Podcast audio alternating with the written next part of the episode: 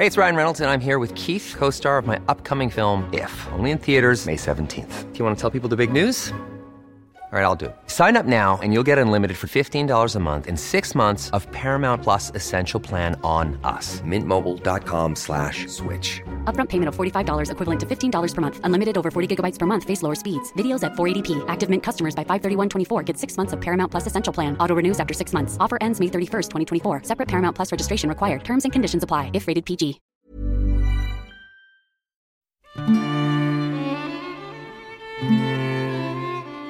Jeff, ako lang ba or talagang kakaiba yung atmosphere tuwing Valentine's Day? Halos lahat ng daanan ko may nakikita akong Cupid or heart decors. So, yon JC, pinamumuka sa atin ng universe na Valentine's Day na at wala tayong day. Kaya nga minsan tinatawag din ito ng mga single na Single Awareness Day. Grabe ah, grabe ang pag-atake. Don't worry Jeff, di ka naman nag-iisa eh. In fact, 4 out of 5 sa usapang Econ team ngayon ay single. Pero bakit nga ba tayo single? Feeling ko naman, crush material naman tayo, Char. well, you graduated summa cum laude nung undergrad, top of your class. So, siguro marami nagkaka-crush sa'yo. Siguro choosy ka lang. Hoy, hindi naman ganun kadami. Sakto lang. Ay, buti ka pa. Ako ay wonder kung ano yung feeling na ikaw yung nasa receiving end ng attention. Kasi normally ako yung may crush rather than ako yung crush. Ay nako Jeff, tigilan mo nga ako with your false humility. But anyway, since Valentine's Day na Jeff, what if pag-usapan natin today ang economics of love and attraction? Ay, magandang idea yan ah. Let's go! Ako si JC Punong Bayan At ako naman si Jeff Arapok. and welcome sa Usapang Econ Podcast. Ang Usapang Econ Podcast ay proyekto ng mga batang ekonomista na naglalayong gawing mas fun, relatable, and understandable ang economics.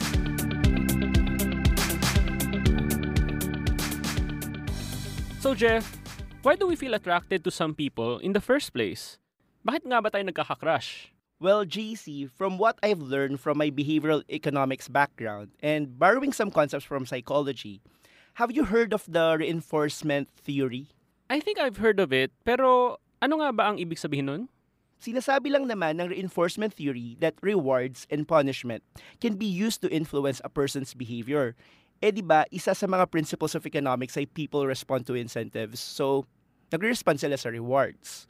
Actually, this concept was extended by Dr. David Gershaw to explain the economics of attraction. We tend to like people who reward us, and we dislike those who punish us. When you say punishments and rewards sa context ng attraction, these are not limited to pecuniary or monetary stuff, di ba? Yes, JC. Actually, he cited four possible sources of positive reinforcements kung bakit tayo nagkaka-crush sa isang tao. Una is yung physical attractiveness. Di ba mas attracted tayo sa mga taong cute, maganda, or gwapo? Parang sinasabi nito na nagiging reward ang pagiging pleasing to the eye ng isang tao kaya siya nagiging attractive or crushable. And then, a second factor that reinforce attraction ay yung tinatawag na competence ng isang tao. Di ba minsan, kahit hindi naman masyadong maganda or gwapo yung isang tao, pero if talented siya, marami pa rin nakakakrush sa kanya. Ay, totoo yan. Like kung magaling kang kumanta, sumayaw, mag-basketball or volleyball, it kind of reminds me of high school memories actually. Bakit GC? Isa ka ba sa mga crush ng bayan ng kabataan mo? Because superior intelligence is also part of competence. Eh bilang summa cum laude ka, for sure may fans club ka, di ba? Ay nako Jeff, lagi mong binabanggit yung aking academic record pero I think mas applicable sa akin yung physical attractiveness as a criteria. yes naman, confidently beautiful siya. oh. well, anyway, sinasabi ni Gershon na people with desirable competence are more capable of gaining rewards which they might share with a potential partner. Kaya sila nagiging attractive or crushable. Sa bagay Jeff, kasi kunwari yung girlfriend mo yung head cheerleader or yung class valedictorian, eventually makikishare ka dun sa spotlight na ine-enjoy niya. Exactly, JC. But aside from physical attractiveness and competence, Gershaw also pointed out that similarity in terms of attitudes and values can also induce attraction. And last but not the least, Gershaw also suggests that proximity is also a key factor for attraction to happen. According to him, in order for you to get the reward from an individual, there's a need to be spatially close to that person. Ito ba, Jeff, yung nade-develop ka kasi yung tao ay laging nandyan para sa'yo? Yikes, ang cheesy. ang cheesy cheesy. pakinggan. It's cheesy but it's pretty accurate. Pero just to be clear ha, these factors can go together. Pwede silang magsabay-sabay. Ngayong clear na sa atin yung ilan sa mga underlying reasons for attraction, siguro magandang sagutin natin yung tanong na laging bumabagabag sa millennials. Ah, ito ba yung bakit hindi ka crush ng crush mo? Pero bakit nga ba JC? So I guess, Jeff, yung central issue dito ay paano ba natin imamatch yung mga tao sa isa't isa? At dito siguro, Jeff, pwede nating magamit yung ilan sa mga concepts sa economics tulad nung supply and demand. Di ba nga, love and attraction happens between two individuals. Kumbaga, pwede natin siya ihalin tulad sa interaction ng buyers and sellers sa isang typical market. Ang pagkakaiba nga lang, their interaction is not limited to trading of goods or services, given that the expression of love is more complex than that. Wow, profound. Funnily enough, Jeff, merong mga economists dati na nag-aral na nitong economics of matching between men and women, for example. Back in 1962, sina David Gale and Lloyd Shapley, na nanalo eventually ng Nobel Prize in Economics, meron silang paper on marriage. They thought of marriage as a form of a matching market, wherein you're matching men on the one hand and women on the other hand parang parallel ito dun sa two sides of any market. Meron kang buyers, meron kang sellers, meron kang men, meron kang women. So for example, merong apat na boys at pangalanan natin silang John Lloyd, Marvin, Ryan, at Carlo. And then on the other hand, meron namang four girls, sila Bea, Jolina, Judy Ann, at Angelica. Paano natin sila imamatch in the best possible way? And ang challenge mainly is to make sure na yung mga relationships that will form will be stable. Anong ibig sabihin ng stability dito, JC? Ang ibig sabihin lang ng stable relationship ay kung may kaparehas ka na, hindi ka na maghahangad ng iba pang partner. At ganun din yung pag-iisip ng partner mo. So borrowing from recent events in pop culture in the Philippines, i-correct mo ako pag mali ako, Chef. si Gerald at Bea ay hindi stable relationship dahil si Gerald ay nanglalandi pa ng iba. I think mas recent yung breakup ni na Jadine, di ba? At dito mo makikita na napaka-relevant ng economics even in showbiz breakups. What makes the dating scene tricky is that unlike typical markets, wala kasing price that meets demand and supply. So instead, hahanap ka ng mga mechanisms na hindi price pero magmamatch pa rin si demand at supply. Ngayon sila Gale and Shapley na nabanggit ko, they came up with algorithms. So instead of prices to match demand and supply, meron kang algorithms kasi hindi mo naman mabibili yung partner mo, di ba? So meron silang inimbento na isa, ang tawag ay deferred acceptance algorithm. At itong algorithm na to, it makes sure na yung mga relationship, pag minatch mo yung boys and girls, ay laging stable yung kanilang relationships. So dapat pala GC, gamitin natin ng algorithms yung sikat na showbiz couples para di nasasaktan yung mga fans masyado pag may major breakups, di ba? Correct. Well, like in any type of market, para mag-proceed ang transaction between two economic agents, for example, a buyer and a seller, kailangan meron muna si seller nung gusto ni buyer. At dapat meron din namang pambayad si buyer dun kay seller. Yes, JC, pero let me give another analogy. 'Di ba, in order for barter to work, dapat makahanap ka ng tao na gusto niya yung meron ka, tapos gusto mo rin yung meron siya. Para pwede kayong mag-trade. Ito yung tinatawag na double coincidence of wants, 'di ba? Exactly. In order for a relationship to materialize and progress, important na masatisfy yung double coincidence of wants na sinasabi mo. Sa tingin ko, yun ang madalas na nagiging problema kapag ka nagkakaroon tayo ng crush kasi initially is a one-way process. Tama ba? Right. Kasi normally we are drawn to a certain attractive trait ng isang tao kaya tayo na-attract sa kanila, 'di ba? So, hindi naman automatic na ma-attract din sa atin yung crush natin unless we also have those specific characteristics na gusto nila. Actually, meron akong nabasang study tungkol dito. Sabi ni Robin Hanson, pwede nating tignan ang mundo ng dating as something like an economy, kung saan may various levels of attractiveness ang tao. Tapos, yung may relatively higher level of attractiveness, mas may access sila to better romantic relationships. So, ibig sabihin ba, JC, parang yung level of attractiveness mo, yung currency sa type ng market na ito. So, ibig sabihin ba nito, hindi uubra na mayaman ka lang sa dating scene? Well, not necessarily.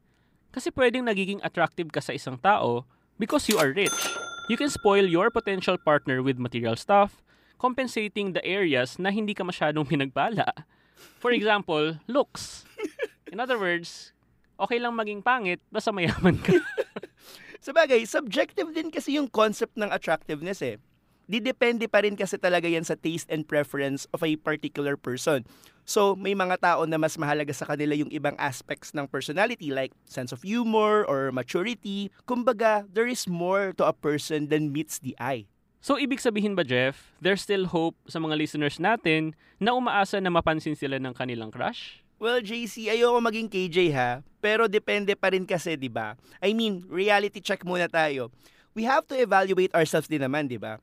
Let's use the economic model uh, proposed by Robin Hanson na na-discuss mo kanina. The main question is, do we have the level of attractiveness para mapansin ni crush, 'di ba? For example, kung may crush akong Victoria's Secret model, I don't think na ganun kataas yung possibility na magmukha akong attractive sa mata nila, di ba? Malay mo naman ay patulang ka ng mga yun. well, I think part of the problem is that hindi naman immediately visible sa kanila yung ibang characteristics mo that could boost your level of attractiveness. So it means that the dating market is also prone to a problem in economics known as information asymmetry. Though halos lahat naman ng market ay nagsasuffer sa information asymmetry eh. Just like the labor market, may mga information na hindi alam ni employer kay employee and vice versa. But the good thing about the labor market ay merong existing mechanisms to bridge that information gap. Kaya nga may application process, 'di ba? The employee submits his resume or CV, may interview and all that. Sa dating market kasi, walang ganyang mechanisms. Medyo weird ata magpasa ng resume sa crush mo, di ba? So, it means you really have to take the risk in asking her out. Parang weird nga, Jeff, na kapag ka pupunta ka sa date, may dala kang printout ng CV mo. Why not, though? Job application lang. Love application. Pwede. Bago tayo magpatuloy, Jeff, may gusto akong i-share na bagong podcast sa ating listeners. Sobrang relevant ito kasi pinag-uusapan natin ngayon ang love and attraction. Parang juicy and JC ah. At ito ang Conservative Ako, hosted by sex and relationships therapist Rika Cruz na isa ring licensed psychologist. This podcast talks about everything you want to know about sex and female pleasure. Ah, parang nakita ko yun sa Spotify at Apple Podcasts. May episode sila on masturbation, dealing with guilt, oral sex, mga technique, and many more. Yap, kaya subscribe na!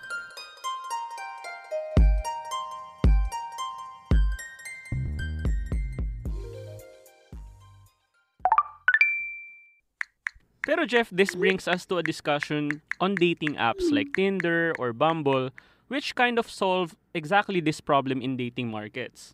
Dating apps are part of the so-called sharing economy. Um, JC, can you expound on the concept of sharing economy? The sharing economy is typically understood as an economic system kung saan assets or services are shared between private individuals, either for free or for a fee, typically by means of the internet. For example, there are famous sharing economy apps that mimic the existence of a physical market where buyers and sellers can interact. Ang mga examples ay Angkas, Grab, Lazada, or Shopee. And now, it also revolutionizes the current dating scene through apps like Tinder, Bumble, or Grindr. Ba't mo alam yung mga apps na yan ah? User ka, no? um, I would like to invoke my right against self-incrimination.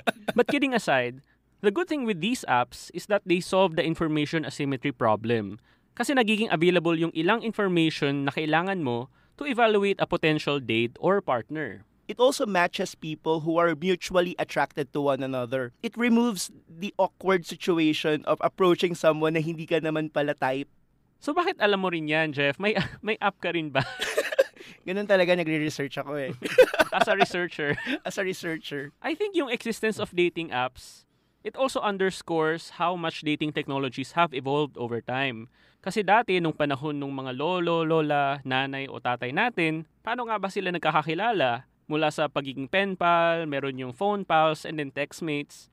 Pero ngayon, maraming relationships na ang nagsisimula using these dating apps. Pero ang tunay na innovation ng dating apps ay yung algorithms they use to match two people better.